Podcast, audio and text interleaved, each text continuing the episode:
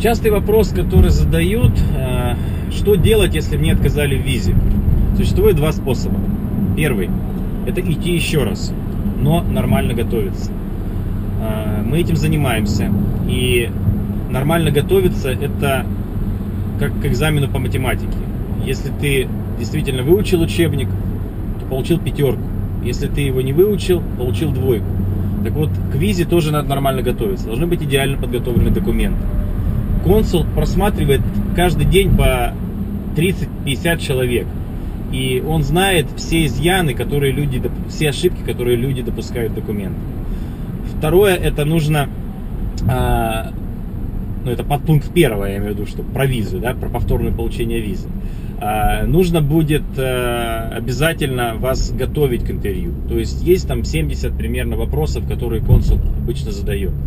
И часто вам кажется, что вы ответили правильно на этот вопрос, а вы ответили неправильно, и в итоге вы не получили визу.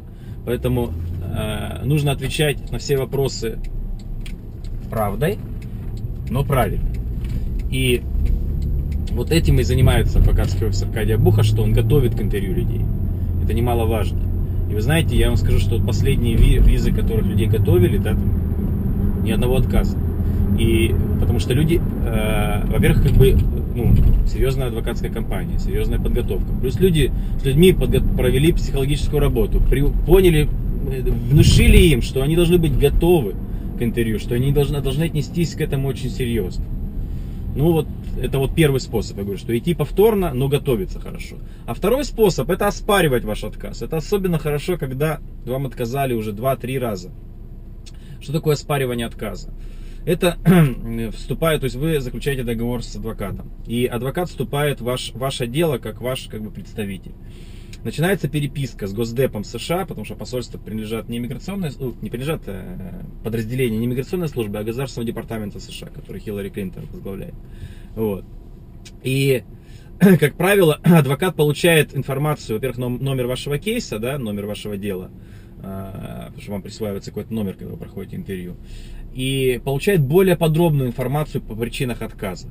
Не просто там вот вам там сказали, вы там э, не смогли подтвердить, вернетесь вы не вернетесь, мы вам отказали, да, или там еще какую-нибудь причину, там одной строчкой, а более подробную информацию, которую вам бы не дал консул. И тогда адвокат делает меморандум, а, говорит, что вы знаете, как бы, уважаемый консульский работник, вот вы что-то не досмотрели, вот все-таки мы считаем, что наш клиент, он должен получить визу. И как показывает практика, если действительно у вас нет никаких преступлений, и вы никаких не, не числитесь в никаких базах американских, там, чтобы террорист там, или э, киберпреступник какой-нибудь, то, э, как правило, э, вы получаете визу, то есть вас, вас приглашают на повторное собеседование, и консульский работник выдает вам визу. Ну, во всяком случае, это из практики, как бы, вот, адвокатского офиса нашего, это есть. Ну вот, я уже приехал на работу, в принципе, я рассказал, как, как, э, каким образом можно оспорить отказ в визе. Если вам нужна помощь, пожалуйста, звоните в скайп, мы обязательно вам поможем.